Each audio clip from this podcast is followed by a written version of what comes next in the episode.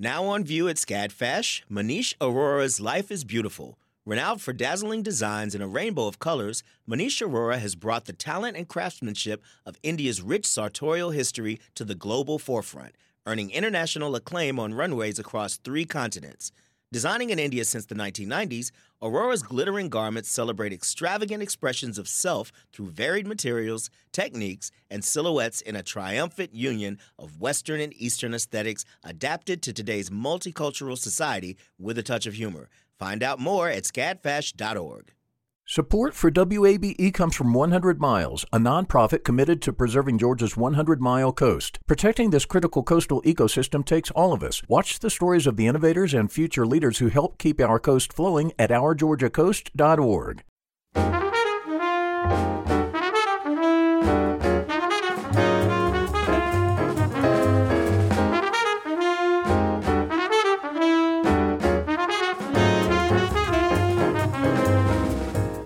From WABE in Atlanta, this is City Lights. I'm Lois Reitzes. Thank you for listening. Today, how art elevates community. The annual Public Art Festival, Elevate, takes place in a different part of Atlanta each time. And this year's focus is on the historic West End. We'll hear about the many diverse online events encompassing themes of hope, activism, and community, all through the voice and lens of art. With this being an election year, we'll begin with a timely subject. When you look at the vibrant cover of a new book called The Constitution Decoded, you presume it's meant for children. And that's true, as the publisher recommends it's for children ages 10 and up. But the book provides so much information with such clarity, I think adult readers will find it equally informative and enjoyable. Katie Kennedy is the author of this guide to the document that shapes our nation. She is with me now via Zoom. Katie Kennedy, welcome to City Lights. Thank you so much. Every word of the U.S. Constitution is included in this volume, yet the content is not intimidating. Please talk about how the book is structured. Sure. We wanted to provide a translation uh, into plain language of the U.S. Constitution so that even relatively young children could understand it. And also, as you mentioned, plenty of adults who need a refresher, plenty of parents who are homeschooling unexpectedly or helping with distance learning and can hide a copy in their drawer and tell their kids things that they just learned an hour before, you know? So we put the text of the Constitution on the left hand pages uh, and then the translation on the right hand with the hope that people could go back and forth and say, oh, that's what that sentence means. Uh, and phrases that simply can't be translated that, that people need to know, like bill of attainder or ex post facto law or corruption of blood. Uh, we provided a, a, glossary, some kind of a, a definition for those words uh, to try to help people. And then Ben Kirchner did illustrations. And so it's colorful and it's, I think, non intimidating uh, and kind of fun in that way. The only thing is that Ben is English and George Washington is our host, uh, sort of through the book. So I checked the illustrations carefully to make sure he didn't slip some kind of uh, English revenge in there. You know. he is not wearing a red coat, so I think Ben was honorable that way. He was. The illustrations, beginning with the cover art, immediately reveal that this is an inclusive depiction of history. Just looking at the cover, of course, George Washington's in the middle. I see Lincoln, Elizabeth Cady Stanton, and uh, Frederick Douglass. This is a very different approach from the very cover. Did you and Ben Kirchner work together as to how the book was laid out and which illustrations would be included? No, we really didn't. We had no contact at all, really. Uh, everything went through the editor, and they would ask for clarification on some uh, illustrations. And uh, poor Ben, I, I, made him redo a couple of things that weren't quite right, perhaps to an American eye. I mean, he, he did a beautiful job. I mean, it, it's a book for a U.S. audience, obviously. It's the U.S. Constitution. Also, to make sure that uh, everything was clear in that regard. But it really was the editor uh, who decided on layout on some of those things. Just flipping through, I see the occasional did you know sections on the left side of the page under the unadulterated version that appears of the Constitution. And here is one with an illustration of Dr. Martin Luther King saying, The last line of the 15th Amendment the Congress shall have power to enforce this article by appropriate legislation isn't usually a very controversial line. But massive white resistance to black voting rights led to the passage of the Voting Rights Act of 1965. You are tackling some very complex history in the did you know sections, trying to interpret simply. How long did this take you to write, Katie? We did it very quickly. Uh, we wanted to get the, the book out before the election to give people some help with understanding the document itself. We're not trying to make uh, any kind of a partisan argument on, on any sort of issue but simply to give people the tool to understand the document, to understand the Constitution, to see what it says. You know, people so often say they have a constitutional right to this or that, um, you know, a constitutional right to the last piece of pie or something. And, um, you know, but what does it actually say? So we wanted to get it out quickly.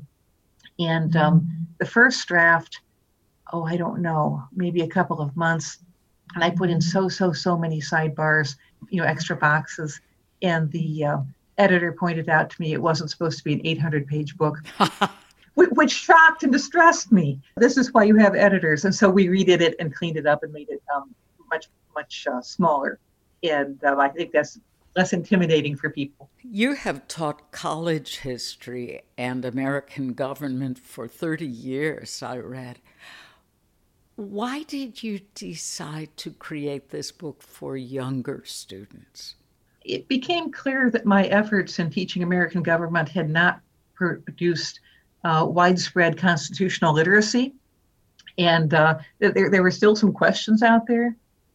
I, I had a student once, um, lovely guy, really enjoyed him, uh, but he asked in class once if the presidential requirement, the qualification to be president of being a natural born citizen, would that disqualify him from ever being president because his mother had a C section with him and he was therefore not natural born. And so we had a good time with that. Uh, but I thought, well, possibly it would be good to you know to give people the tool to actually understand the document because the language is old and it is hard to go through and if you tell somebody you're going to spend the afternoon reading the Constitution together, people don't normally jump up and high five each other and run around the room, you know, howling with glee. It can be intimidating. And uh, we wanted to make it fun and give people a, a colorful book um, with short segments and, um, and small boxes, something that could be used as a reference, um, or people can simply read through.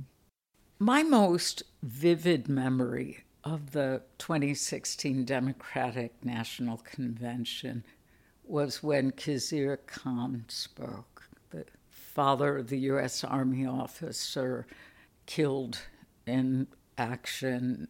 And the speech that Khizr Khan gave was in response to the anti Muslim rhetoric that had surrounded the Republican presidential candidate's campaign.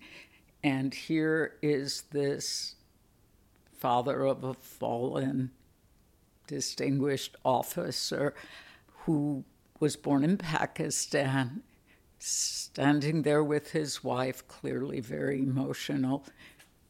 And he pulled out his copy of the Constitution, a pocket edition that he said he knew inside out and carried with him.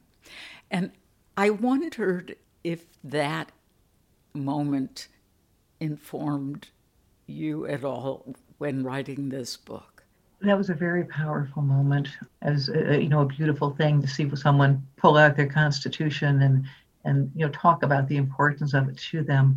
I, I felt the power of that moment too. It didn't make any specific difference in the writing of the book, although it is very moving to see how um, how much this document means to people and and how many people do understand you know the importance of it, the foundational role of it, and some of the, the founding fathers and framers of the Constitution after the Revolution, when the U.S. was still under the Articles of Confederation, uh, before the Constitution was written, wrote very poignantly of having risked everything in the Revolution, having risked their lives and their their families' futures, uh, having lost comrades, in order to have the right to self-government and then under the articles, they were failing. And they knew the British were watching and they knew the British were laughing at them. And after all of the sacrifice and the danger of the revolution uh, to, to win the right to govern themselves and then not to be able to do it, uh, and how painful that was. And so they took this second crack at it with the Constitution um, and knocked it out of the park. But you know, it, it's very moving, I think, uh, to read even how they felt about that and how important the document was to them.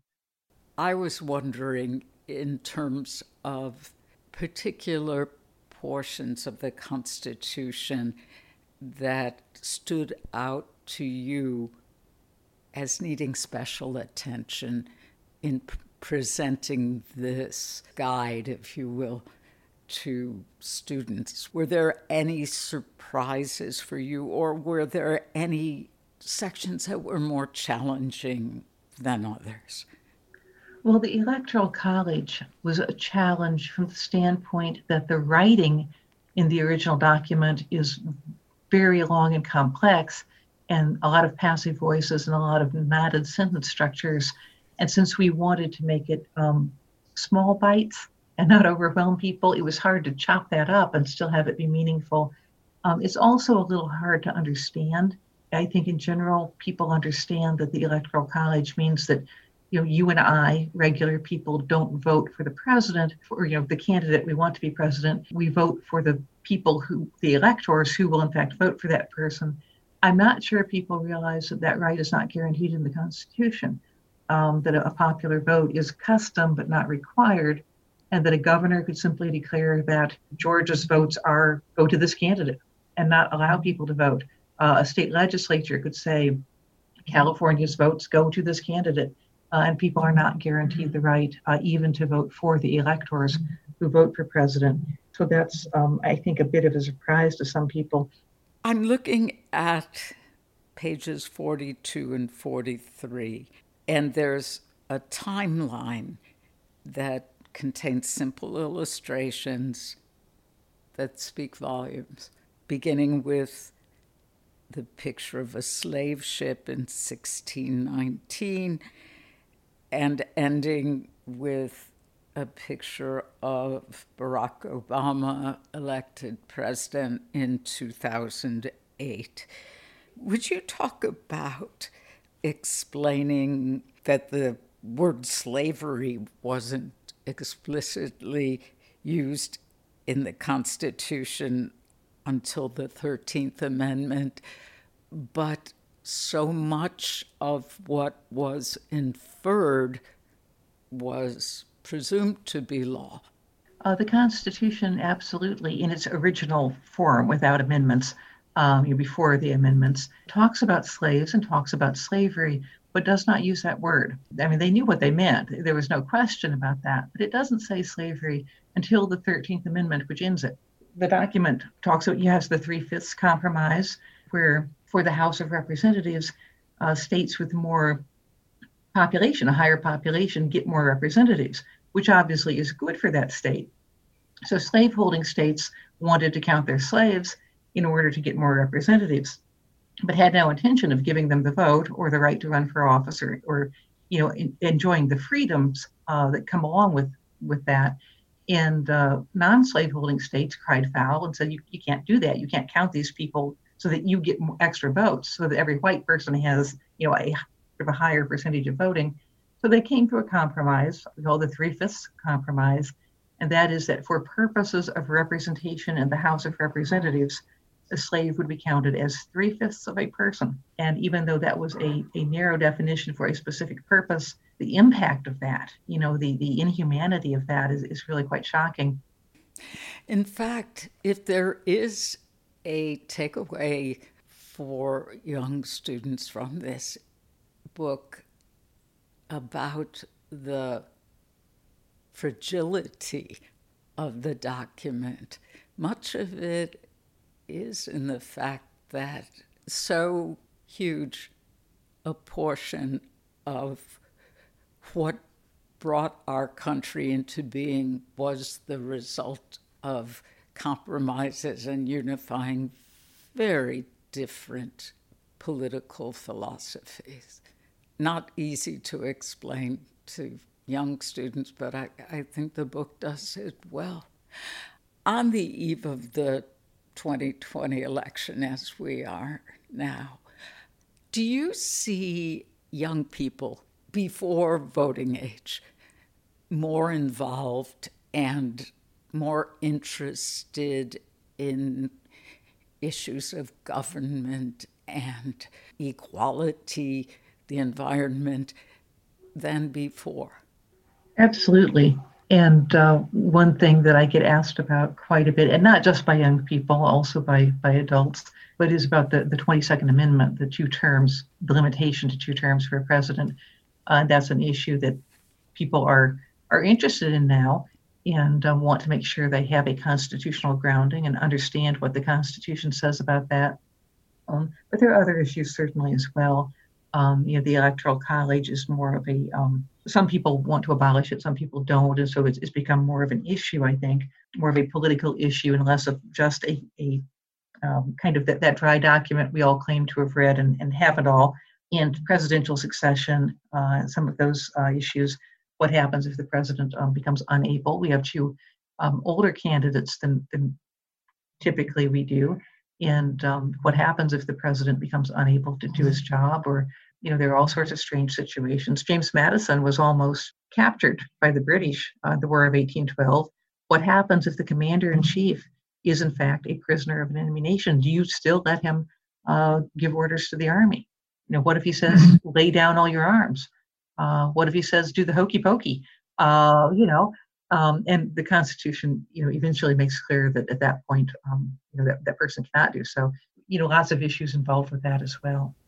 Katie, in the end, were there any discoveries for you writing this book? I'm, I, I knew the material fairly well, so I didn't suddenly discover an amendment I hadn't known, or you know something like that. I, I knew. I, I, guess I hadn't really thought about the fact that the 27th Amendment is one of the, the, the most recent one. We have 27 amendments, so it was passed and it was ratified in 1992. Um, it was actually one of the amendments that James Madison proposed as the um, 12 original amendments, 10 of which became the Bill of Rights, uh, the first 10 amendments of the Constitution, one of which would no longer make any sense. But the, the, the last one, um, I, I knew had become the, the 27th Amendment, but I never really thought about what a really long time that is uh, for something to be laying around. And um, uh, it, that actually became an issue when uh, student uh, got a C on his paper and wanted to prove to his teacher that um, that amendment would still be viable, which he had claimed. And so he got it ratified as part of the Constitution, and his teacher went back and changed his grade to an A. Um, so I, I, knew that, but hadn't really thought about the implications of that uh, before that, and um, thought that was kind of fun. Some of those surprises are fun. Some of those, which you describe as trivia, really are added details that just enrich our picture of the people who framed this document, which, for all purposes, is very much a living, breathing thing. Oh, absolutely. And even things like, you know, sometimes we, we don't realize what a haphazard way things can come together.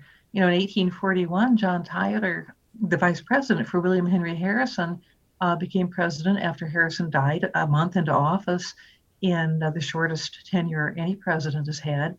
And um, nobody really knew for sure at the time if Tyler would be the acting president. So he would do the job, but not really be the guy, or if he was actually the president. It wasn't clear. And Tyler basically walked into the office and you know put his boots up on the desk, metaphorically speaking, uh, and said, "It me." And the cabinet said, "Well, we'll let you do the job, but you have to understand we're kind of in charge, and you know you you just kind of keep." Going. And Tyler said, "No, it me. I'm the president," uh, and we call that the Tyler precedent. Uh, that the vice president becomes the actual president, and and that was the case uh, by custom until the 25th Amendment. But it's only that way because John Tyler just decided to walk in and take over. Katie Kennedy is the author of The Constitution Decoded, her illustrated guide to the document that shapes our nation is out now. This is City Lights on WABE Atlanta. Elevate is an annual public art festival presented by the City of Atlanta Mayor's Office of Cultural Affairs. This year's event will take place in Atlanta's historic West End neighborhood, beginning this Sunday and continuing through Saturday, October 10th. Camille Russell Love is the executive director of the Mayor's Office of Cultural Affairs. She joins us now via Zoom with Leatrice Ellzy, the executive director of Hammonds House Museum and this year's curator for Elevate. Welcome back to City Lights. Thank you, Lo. Thank you. Camille, why was the annual Elevate Festival created? We created the Elevate Public Art Festival as a way of engaging communities in the thought process of what would my community be like if art and culture were present in many different forms on a regular basis. And so this is an opportunity for us to go into a community infuse it with art and culture over you know a window of time. And then hopefully when we leave the spirit of culture remains. Mm. and what will be the theme of this year's elevate? Well this year's elevate theme is based on social justice. And the theme is equity activism and engagement. And we're going to explore that theme in a lot of different ways through art presentation, through music, through spoken word, through thoughtful conversations, and through installations that will be out in the community. Unfortunately, because of COVID 19, we are unable to be present in the community as we deliver this festival.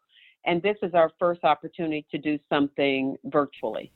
Ah, now, Leatrice, as we're living with the pandemic, how were you able to curate this festival and present all of these diverse offerings?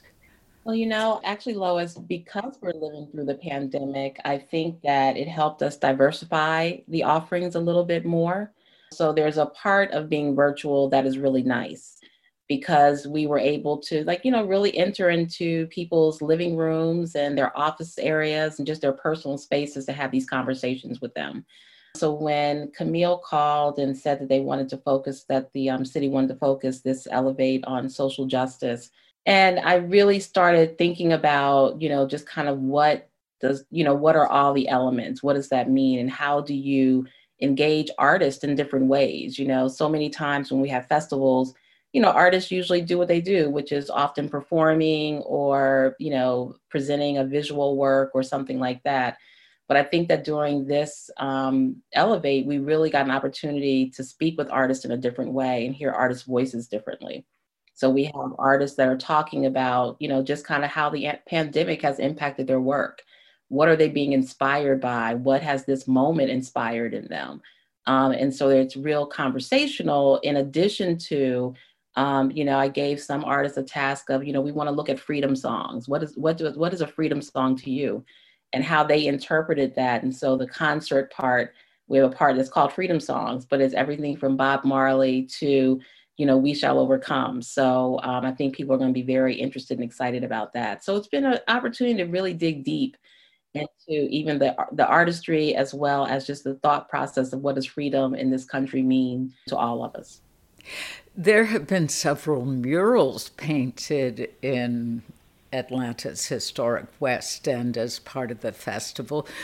Would you tell us who's featured in these paintings? Yes, we have one mural that features Reverend James Orange, and then we have another mural that features on the other side of so this that is on one side of the Goodwill building that's on Ralph David Abernathy, and then when you go to the other side of the building, we see women who have been part of movements, part of you know freedom. We even have Pearl Cleage on the side of the building. Yay! Those are very exciting. Um, and then we've got a mural from Facebook that is encouraging people to vote. You know, because that's another big theme. You know, people, um, you know, really exercising their right to vote. So we are pushing that a lot during this festival. And then there's another um, mural that is actually being installed this week that is really looking at first responders. And Camille, you want to talk a little bit more about that one?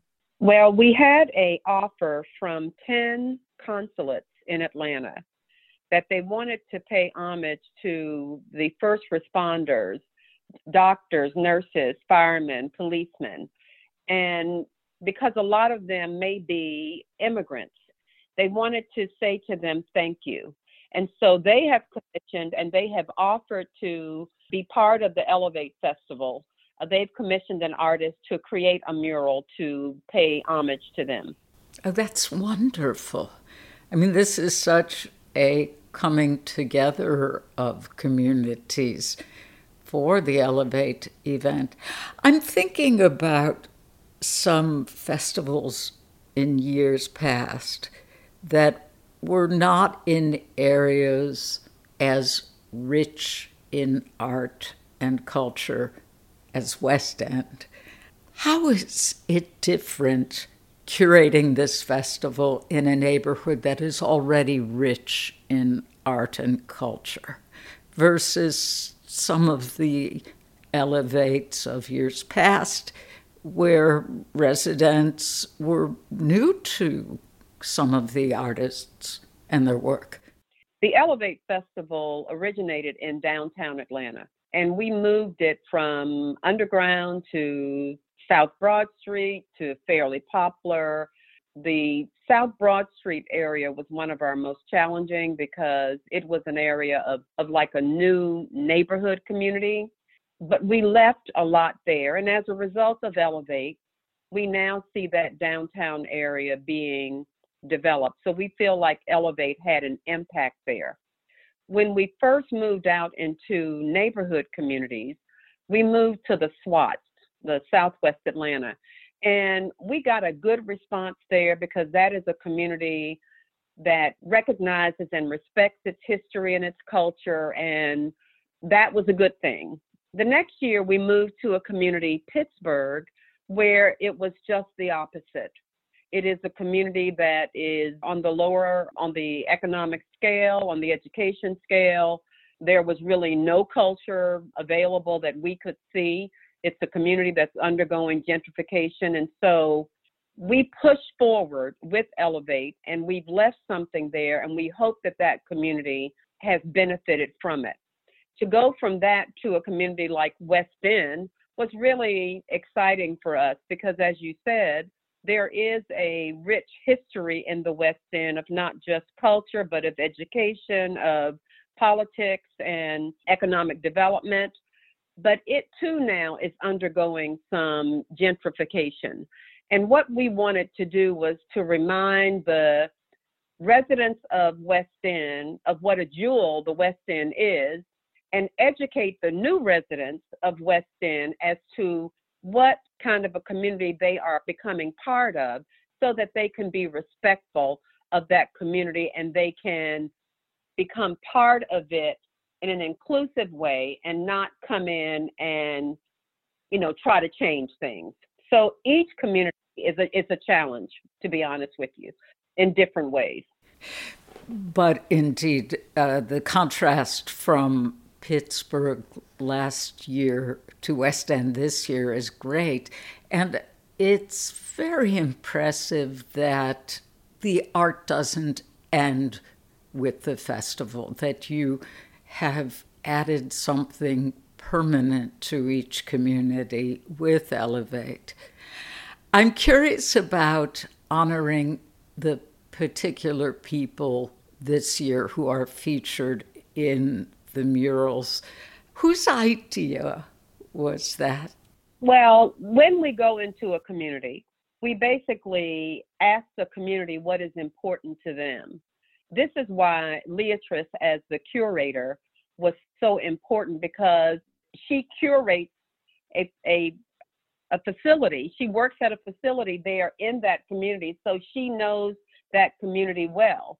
But what we did in conversation with the community, we asked them who are the people that you want this community to remember.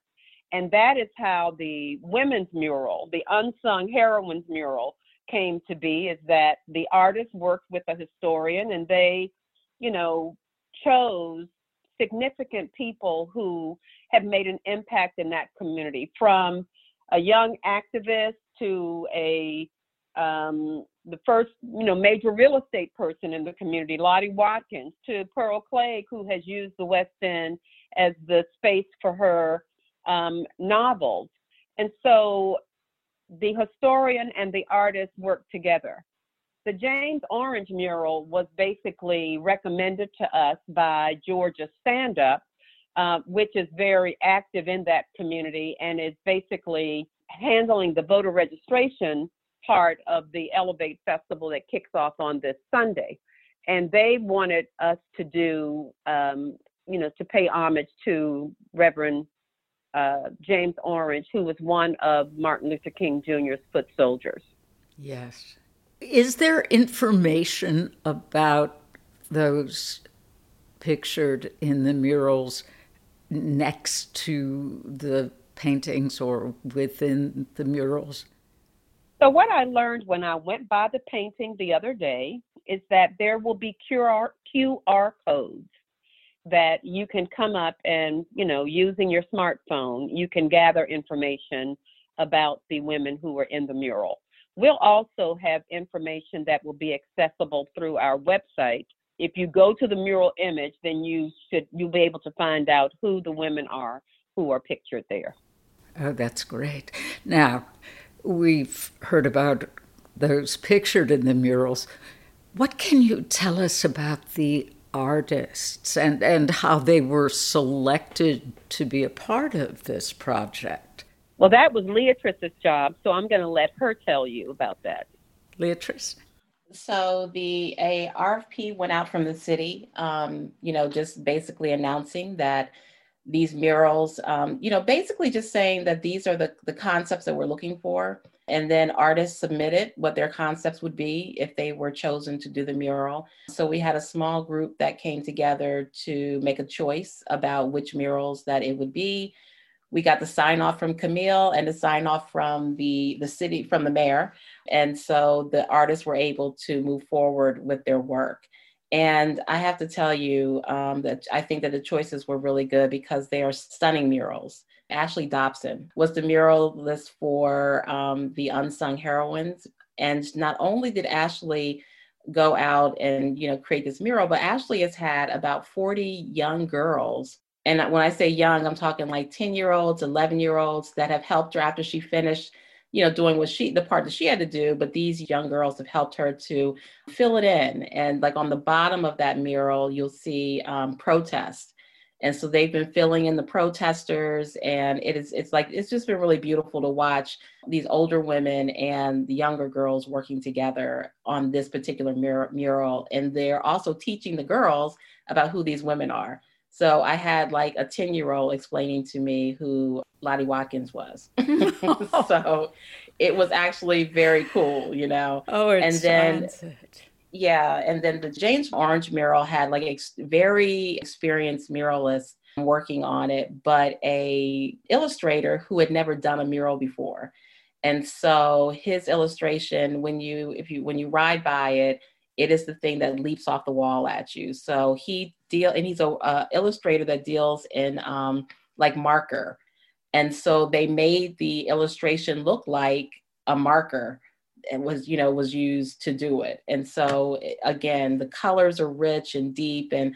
And it says, Hey, leader, which is something that um, Reverend Orange said all the time to people. He said, Leaders answer the call. And so, again, I think that Elevate is leaving some really striking pieces there in terms of murals. And something that we haven't talked about, though, is um, Carrie Mae Weems's project, which is being installed as well. Carrie Mae Weems has done really a public service announcement for, for the entire country about COVID 19. And it's, uh, you know, encouraging people to stay six feet away, wash your hands, giving statistics about who is being impacted and the importance of people just keeping your distance and staying safe and keeping communities safe.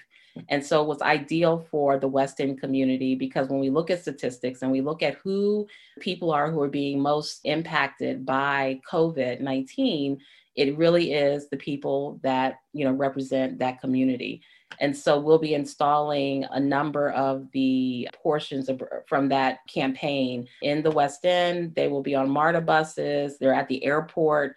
And so we really are getting that word out, but through the artwork of Carrie Mae Weems. Oh, and I mean, she's internationally renowned. Absolutely. And we have her in the West End. Ah. Leatrice, your arts organization, the Hammonds House Museum, is a major attraction of the West End. What can you tell us about the new exhibition at Hammonds House that will open as part of the festival? Well, we will be opening Elements of a Revolution, but guess what, Lois? Like the rest of the festival, it will be opened virtually. Of course. Yes, and so we'll be um, we'll be streaming it that evening, where the people will be able to see the work, or that afternoon where people can see the work, and they'll um, be in conversation with the curators. So Kevin Sipp is our local curator for that, but then we have two curators out of Chicago that um, are participating as well. And the beautiful thing about this work, I mean, there's about oh my God, there's probably about 70 pieces um, and there are 70 pieces that have been created by artists all over the country. Um, I think we have about five Atlanta artists that are involved in it, but these artists are from all over the country. Once again, the beautiful thing about doing something virtually is that we really have this collaborative effort to help tell a story. So the conversation will be between Kevin and these other curators. And then the people can go to the Hammonds House Museum website to be able to really digest and, and jump in and dig into the work. And can you tell us which revolution is depicted in the exhibition? Actually, the works that are depicted in this exhibition have all been inspired by our current level of unrest that's been going on in the country since March. And, you know, we'll really March and beyond. And so that is what is being, you know, that's kind of what they use as their inspiration and what's been being focused on. Mm elements of a reckoning as well. Mm, that's right. This year has been exponentially more difficult for communities of color, whether due to the pandemic, police brutality, or food insecurity. How can festivals such as Elevate help restore hope to these communities? Well, I think that what we do is, like I said a few minutes ago, it's how we tell the story. And sometimes when you tell the story and you're able to look at something not isolated or not in a vacuum, but you're able you're able to look at it in a very broad view. that it provides an opportunity for hope because you really do get an opportunity to see the light. You know, in this festival, we have the voices of everyone from Andrew Young, who is talking about lessons from the civil rights movement that people that are, you know, have been engaged in this movement can carry with them. And so it's not a conversation that's just about like, well, this is what we used to do, but it really is being very forward thinking. And at the end of the day, we're talking about systems, you know, and that no matter what changes, unless the systems change, nothing changes. And so we're having that conversation. We have Toshi Reagon, who is the daughter of Bernice Johnson Reagon, who, as you know, wrote so many of the songs during the civil rights movement.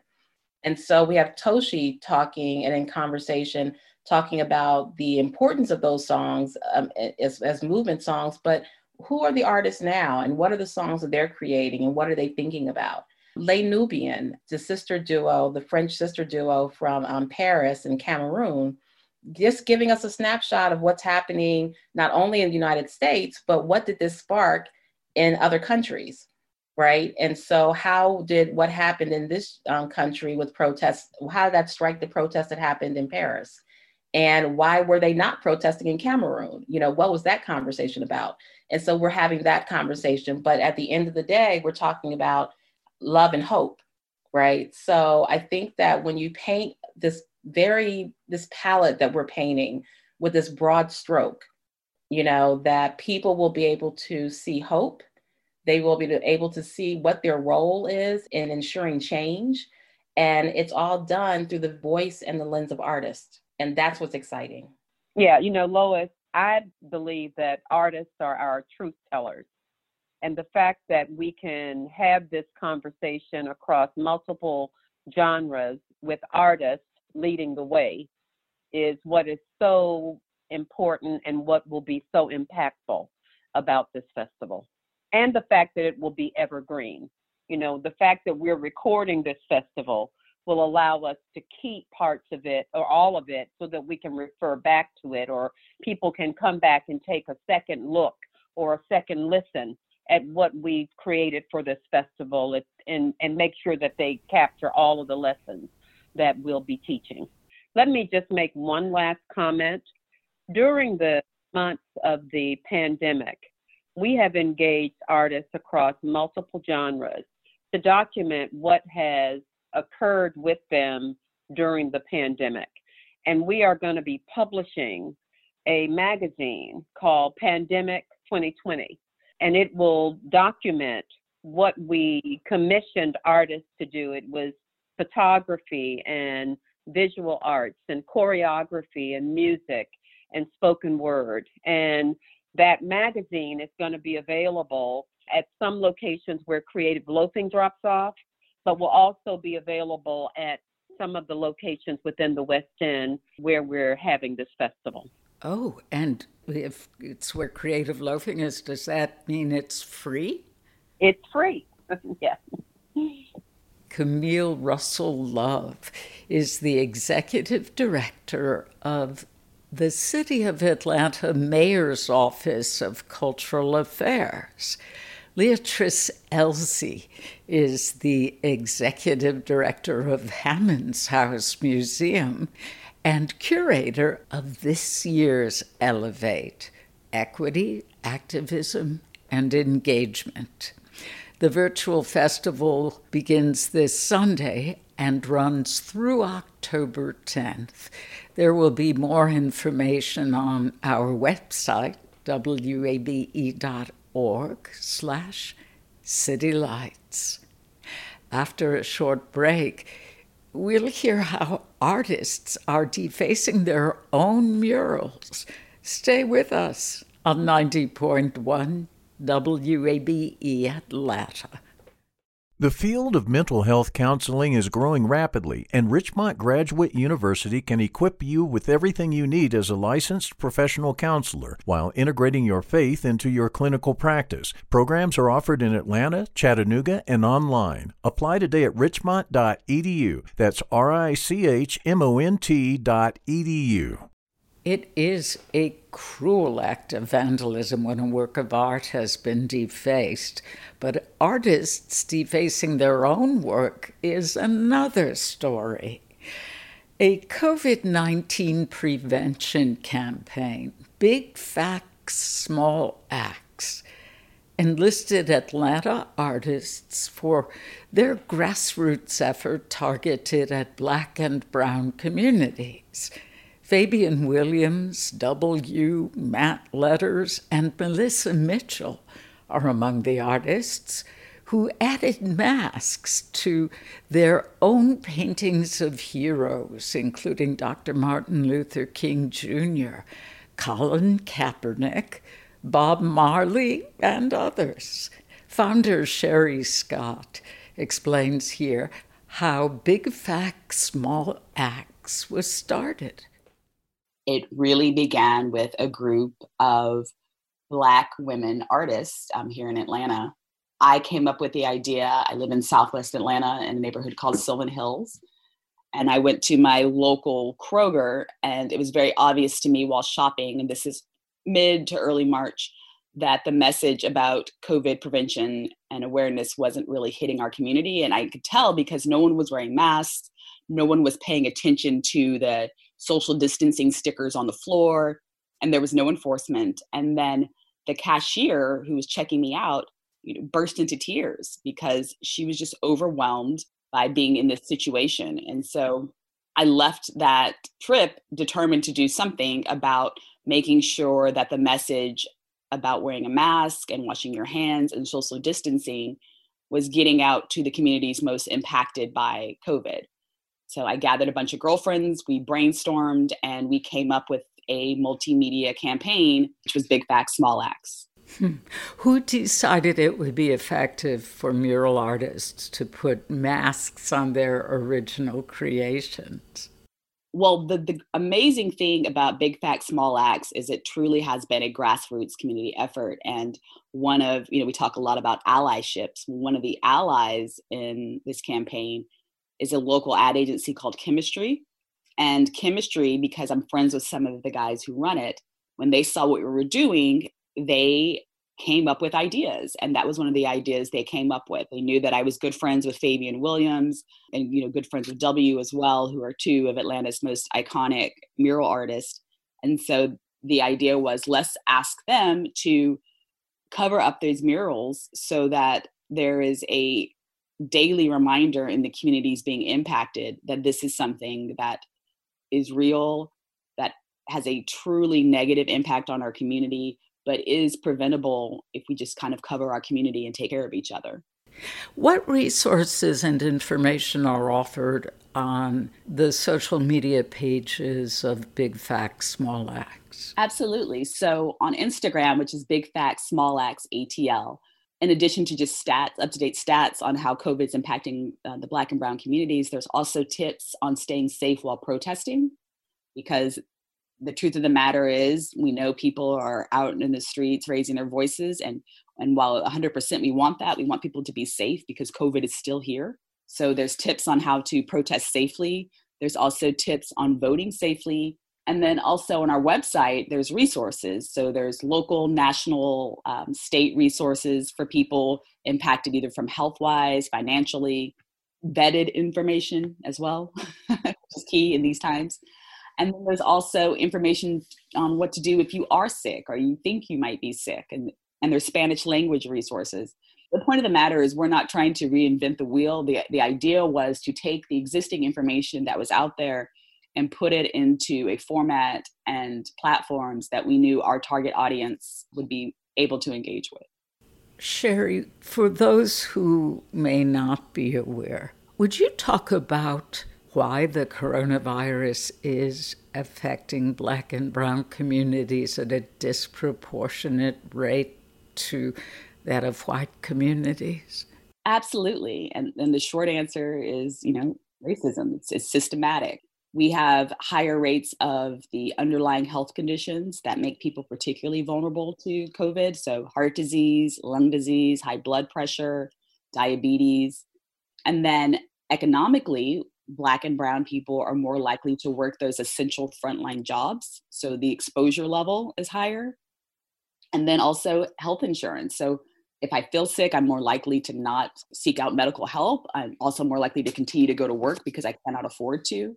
And then, you know, some of it is the beautiful things about our culture. You know, we are multi generational oftentimes. We're, you know, cultures that very much enjoy big family gatherings. You know, all these things that are very beautiful about who we are are also in some ways a contributing factor. On the Big Fact Small Acts website, there is a place to donate.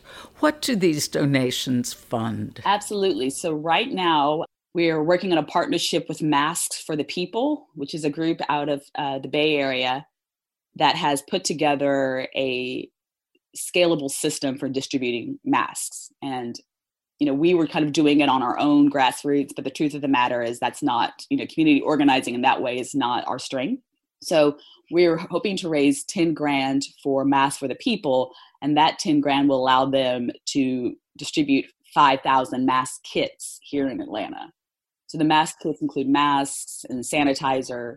So that's the big push for now. And then, two, we would love to continue to do more murals and more kind of outdoor experiential activations to keep people engaged. And so, materials for that. But primarily, what we're raising money for is, is masks. So that come November, when we start returning to sports, I just want people to have the option of wearing a mask if they want to. Sherry Scott, founder of Big Facts Small Acts. You can find more information about the murals and their initiatives at bigfactsmallacts.org. You've been listening to City Lights, our daily celebration of Atlanta arts and culture. We'll be back tomorrow morning at 11 to hear about in the theater and on the screen the new season of Atlanta's Synchronicity Theater. Our producers are Summer Evans and Ryan McFadden. Kevin Rinker is our engineer. And I'm Lois Reitzes. I would so love it if you'd follow me on Twitter. I am working toward another round number you may help me get there if you follow me at L O I S R E I T Z E S. Thanks for listening to WABE, Atlanta's Choice for NPR. Hi, it's Terry Gross, the host of Fresh Air. We bring you in depth, long form interviews with actors, directors, musicians, authors, journalists, and more. Listen to our Peabody Award winning Fresh Air podcast from WHYY and NPR. Have you donated to WABE yet? I know you've heard us talking about why it's important, but it doesn't have to be this big decision. You can give at whatever amount fits your budget. It can be a spur of the moment thing. You already get so much out of public radio, so just go for it. Visit wabe.org/donate and become a member right now. And thank you.